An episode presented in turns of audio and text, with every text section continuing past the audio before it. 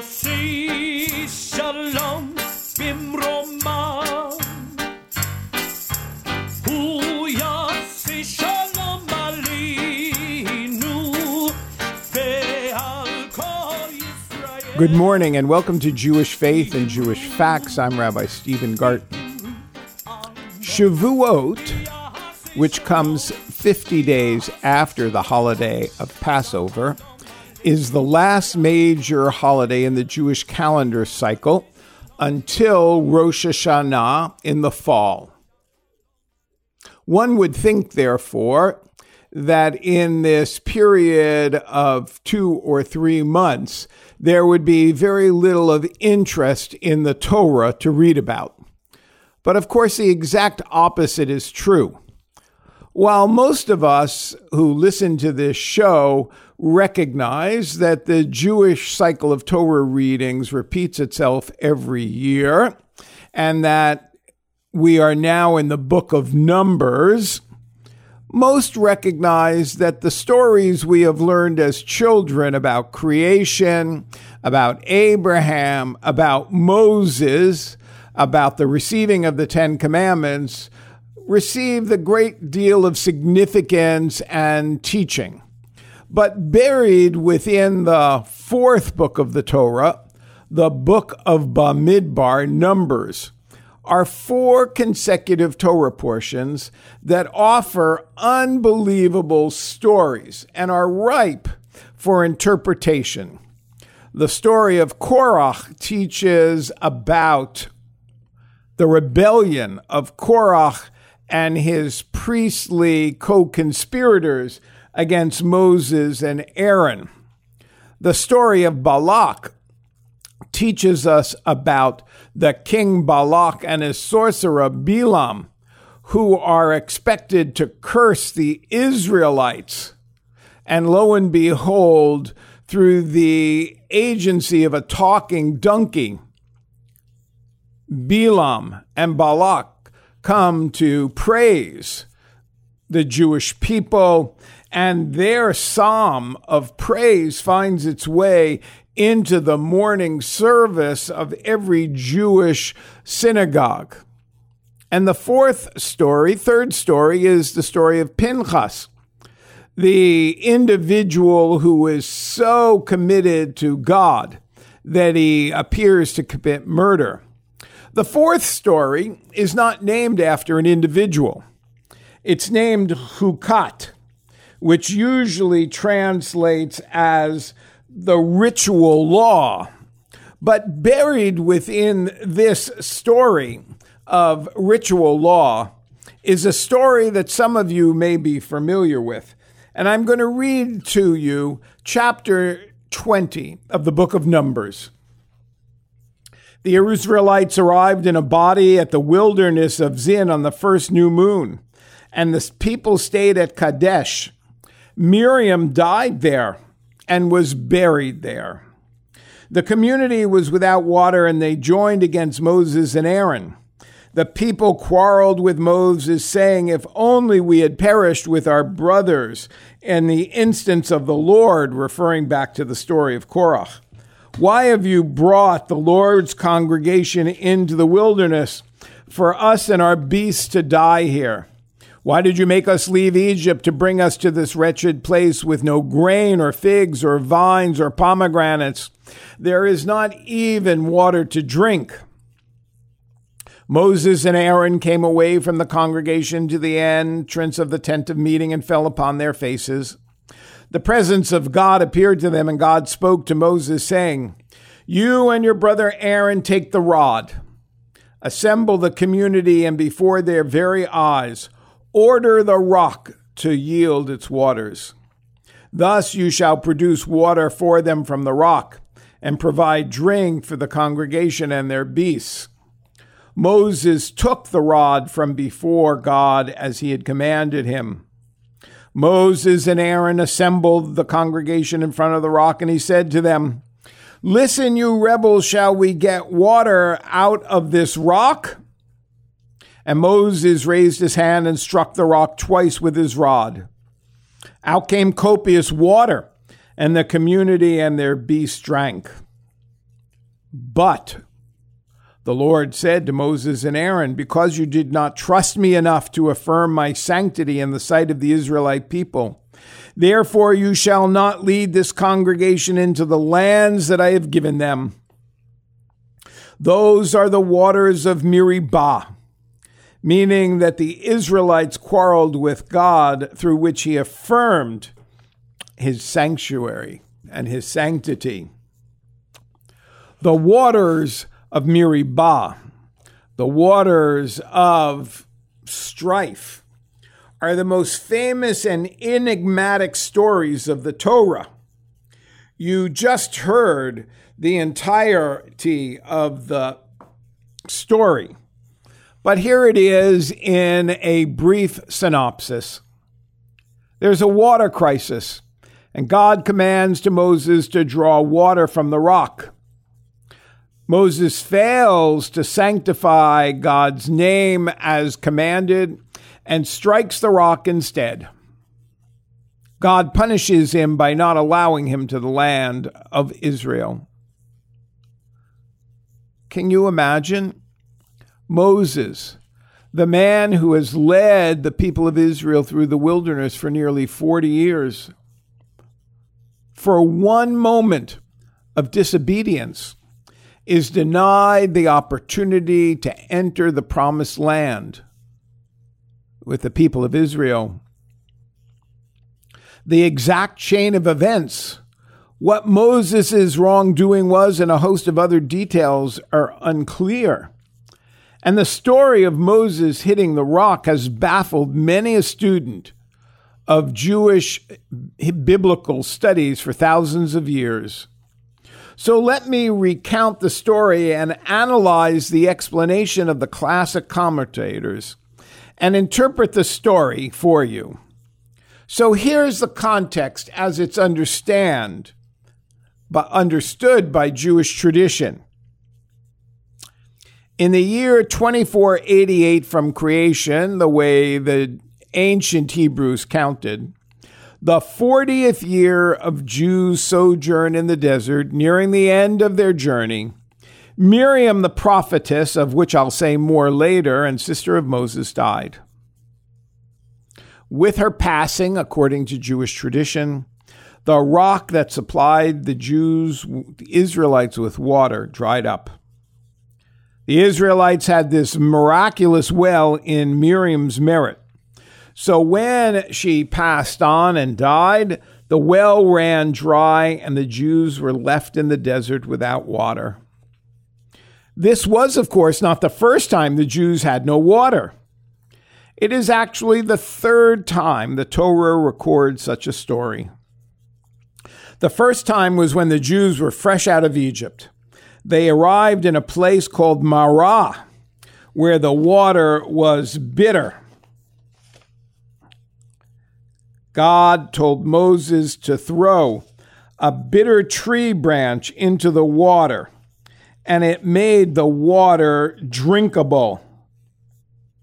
It miraculously sweetened the water, and lo and behold, the Israelites had an opportunity to satisfy their thirst.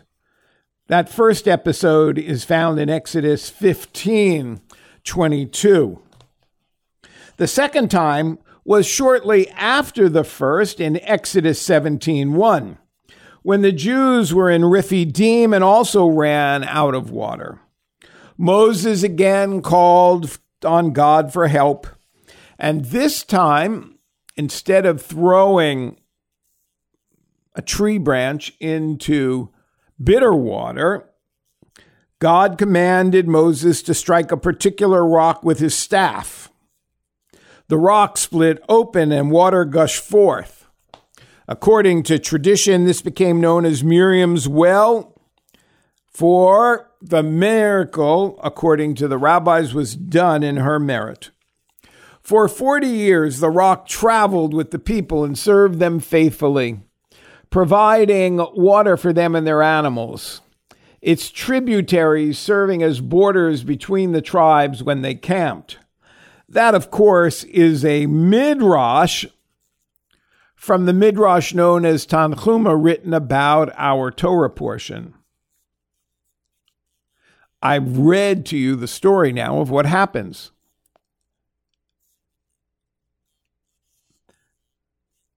This story that you've heard from Numbers 20 requires a lot of explanation.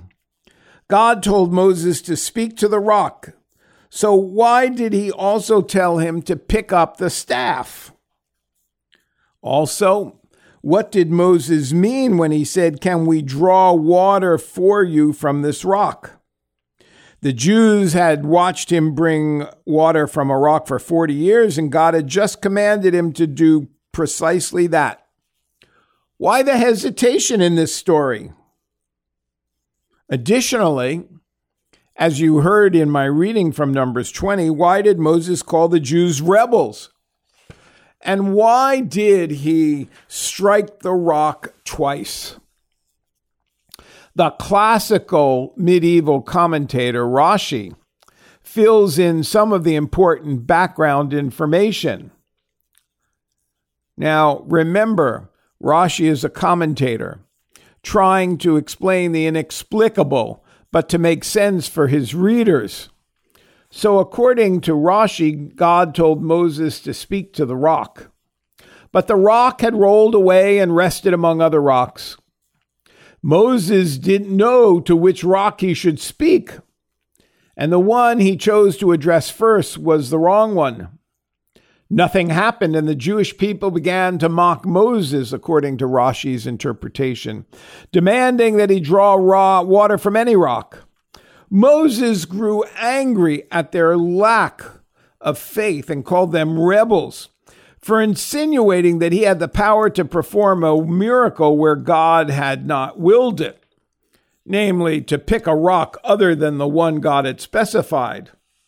When speaking did not produce results, Moses remembered that 40 years previously, God had commanded him to hit the rock to draw water. And this time, Moses remembered God had also instructed him to take his staff with him. He therefore reasoned that he should strike the rock. Meanwhile, the wrong stone rolled away and the correct one rolled back into place. Thus, when Moses' staff came down, it was on the right rock, the one that God had pointed out, the stone of Miriam. The first time he struck it, only droplets appeared. So Moses struck it again, and then water gushed forth. I want to remind you that these are only interpretations, fanciful interpretations by Rashi, the medieval commentator of northern France. At this stage in the story, everything seems pretty standard. No peop- no water, people complain. Moses prays, God performs a miracle. Seems like just a regular day for the Jews in the desert. But the next verse, verse 12, is where things start to take a turn. I'll read it for you again. The Lord said to Moses and Aaron, since you have no faith in me to sanctify me in the eyes of the children of Israel. Therefore, you shall not bring these people to the land which I have given them. These are the waters of dispute, Me Miriah, Meribah, where the children of Israel contended with God. They strove, they argued, and he was sanctified, he meaning God, through them. In an instant, we can imagine that Moses and Aaron's dreams were crushed. Their life goal to bring the Jews to the promised land dissolved to dust.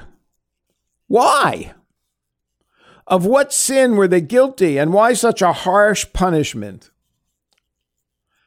In the thousands of years that the Torah has been studied, Tens of, if not hundreds of interpretations have been offered on this story.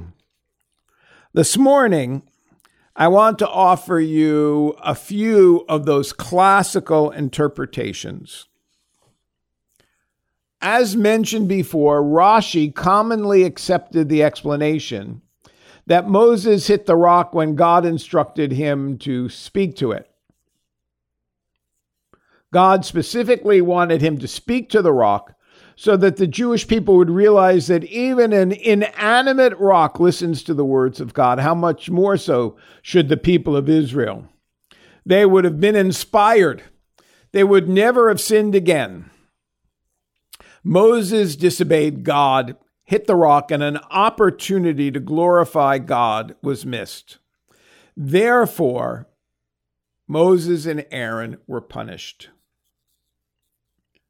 Some commentators, including the last Lubavitch Rebbe, Menachem Schneerson, who died 25 years ago, believe that their sin was due to the public nature of their infraction, saying that the reason the sin was treated so severely was because it happened publicly. And although they committed a minor infraction, says Rabbi Schneerson, Moses and Aaron were punished severely because they desecrated God's name before the eyes of all. Now, Nachmanides, also a medieval uh, commentator, understands that since God told Moses to take the stick, there was no problem with him hitting the rock. The miracle was to be accomplished through either medium, speaking or hitting it.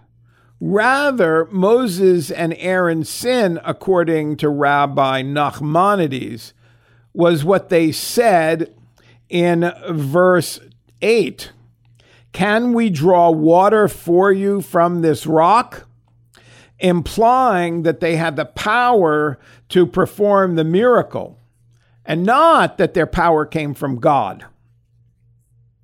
Nachmanides supports his explanation with God's opening words to Moses, because you did not believe in me, implying that this was a failure of faith rather than a lapse of obedience or a surrender to anger. Nachmanides' compatriot, Maimonides of the 11th century has an altogether different take on the story. His explanation is that Moses' sin was his anger. The Jews were distressed over a lack of water, a justifiable concern. Moses' anger and his brandishing them rebels was wrong, and therefore he was punished. Now, Ibn Ezra, an Italian commentator, explains that Moses was supposed to hit the rock only once, and the water would have flowed, even if he hadn't spoken to the rock. The problem was that Moses got angry so that he did not hit the rock in the manner he was supposed to. In order for the water to actually forth issue forth, he was forced to hit it a second time, this time correctly. The necessity to hit the rock twice was a desecration of God's name, so he was punished. Basing it on the four expressions of God's rebuke, the Midrash Yalkut Shmoni, a more modern collection of stories, lean, learns that Moses was capable at this moment of was culpable for four sins at the same time. He hit the rock when he should have spoken to it. He should have brought water from all the rocks as well. He said, Can we draw water for you from this? And God wanted him to say words of Torah over the water, and he did not. Now remember, each of these explanations is trying to help us understand from the commentator's perspective why Moses and Aaron should be so severely punished. These leaders who had given their life to moving the Israelites from slavery and servitude to Pharaoh to the desert and servitude for God were punished with the most extreme form of punishment, not death, but the refusal to see the promised land other than from the mountains. Let's go on because the analysis of the depth of this sin does not end there. Joseph Albo, in his book Sefer HaIkarim, writes that a tzaddik, a righteous person, has the ability to affect the elements and manipulate the forces of nature according to his will. Therefore, when the Jews came to Moses demanding water, Moses should not have prayed to God, he should have struck the rock on his own volition. Because he did not, he caused people to lessen their opinion of tzaddikim, which in turn made them lessen their opinion of God, so he was punished. For those of you who are not clear about what a tzaddik is, a tzaddik is not just a rabbi. A tzaddik is a righteous person who, by virtue of his faith, not just his learning, but of his faith, and by the power of his personality, brings people to God. And therefore, according to Joseph Albo, Moses, being a tzaddik, should have been able to bring forth water on his own. But he prayed to God for help, and therefore, doing that, he showed the people that even a tzaddik might have a lack of faith. And so his sin was lessening the people's understanding of the power of a tzaddik. Abravanel, a Spanish commentator of the 15th century, writes the following. He takes issue with all these explanations, pointing out the flaws in each one of them, as we could as well. One of his primary concern is that whatever way one learns the story, Moses and Aaron's sin, according to the Torah, was not enough to warrant them being barred entry into the land. He therefore takes a very unique approach, saying that Moses' and Aaron's sin was not particularly terrible. And that would be the simple reading of the text. They merely made a mistake. However, God did not want them entering the land for other reasons. Moses, because he sent the spies, and Aaron, because of his involvement with the sin of the golden calf. God, according to Abravanel, wanted to protect Moses and Aaron's honor. So he pretended that the rock was the reason for their punishment to cover up the true reason. Now, one of the most important Hasidic rabbis of the second generation writes a very unusual explanation. This rabbi, known as the Rogatchover Gaon, Joseph Rosen, the Rogatchover Gaon, meaning genius, writes the following totally different than all the other commentators. And he writes in the late 18th century from his perspective as the second generation of Hasidic rabbis. In addition to drinking, the Jews needed water of the well to serve as a mikvah, a ritual immersion pool. The laws of Nida, ritual purity, dictate that once a month a woman must separate from her husband for a period of time. After the seven days, she immerses in a mikveh, and only then is the couple permitted to be physically together again. One of the many laws of mikveh states that when drawing water from a stream or well to a mikveh, any tool that is susceptible to becoming impure may not be used. Only vessels that could never become impure, a stone, may be used in directing the water flow. Otherwise, this ritual immersion pool is invalid. The Rogatchover Gaon explains that Moses' sin was that he took the wrong stick. God wanted him to hit the rock with his own stick, but in his humility, Moses thought that God meant Aaron's stick. Whereas Moses' stick was made of precious stone, Aaron's was wood. Wood is susceptible, according to ancient Jewish law, to becoming impure, so that when Moses hit the rock with Aaron's stick, the water that flowed from the rock was not kosher from a mikvah. Until a few months later, when the Jews found a different water source that was kosher for mikveh, Jewish couples were not able to be physically intimate with each other. This breakdown in the family was Moses' fault, and therefore he was punished.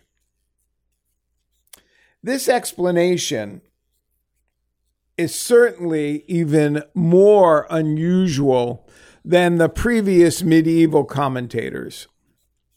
But what I've shared with you this morning, and I will offer some concluding commentary, is an attempt for you, the listener, to understand how Midrash works and how its goal is to fill in the gaps that exist in the Torah portion. The questions that can't be answered on a face value basis. Why was Moses punished? The simple answer is he hit the rock and disobeyed God. But did the punishment fit the crime? Is it possible, these commentators suggest, that there were unknown parts of the story that led to this severe punishment? Now, notwithstanding the above explanation, one remains clear. Why did Moses, the greatest prophet and great man, disobey God? Obviously, such a man would not sin out of spite or rebellion. Therefore, one more commentary the rock represents Torah. Had Moses spoken and not hit the rock, the Jews would not have had to toil in the study of Torah. Moses hitting the rock caused the Torah to descend from its place of purity and exaltedness and descend into the falsehood of this world. Striking the rock caused the Torah's light to become concealed, making it difficult to connect with God. Well, that, my friends and listeners, is certainly a mystical understanding. Seven different ways that Jews have through the ages interpreted this very interesting story, and we didn't even get to speak about the death of Miriam, which has led to a myriad of different interpretations. The Torah a book which always surprises us. For Jewish Faith and Jewish Facts, I'm Rabbi Stephen Garten. You can hear a rebroadcast of this morning's show on iTunes as a podcast or on the CHRI 99.1 website. Shalom and good morning hold.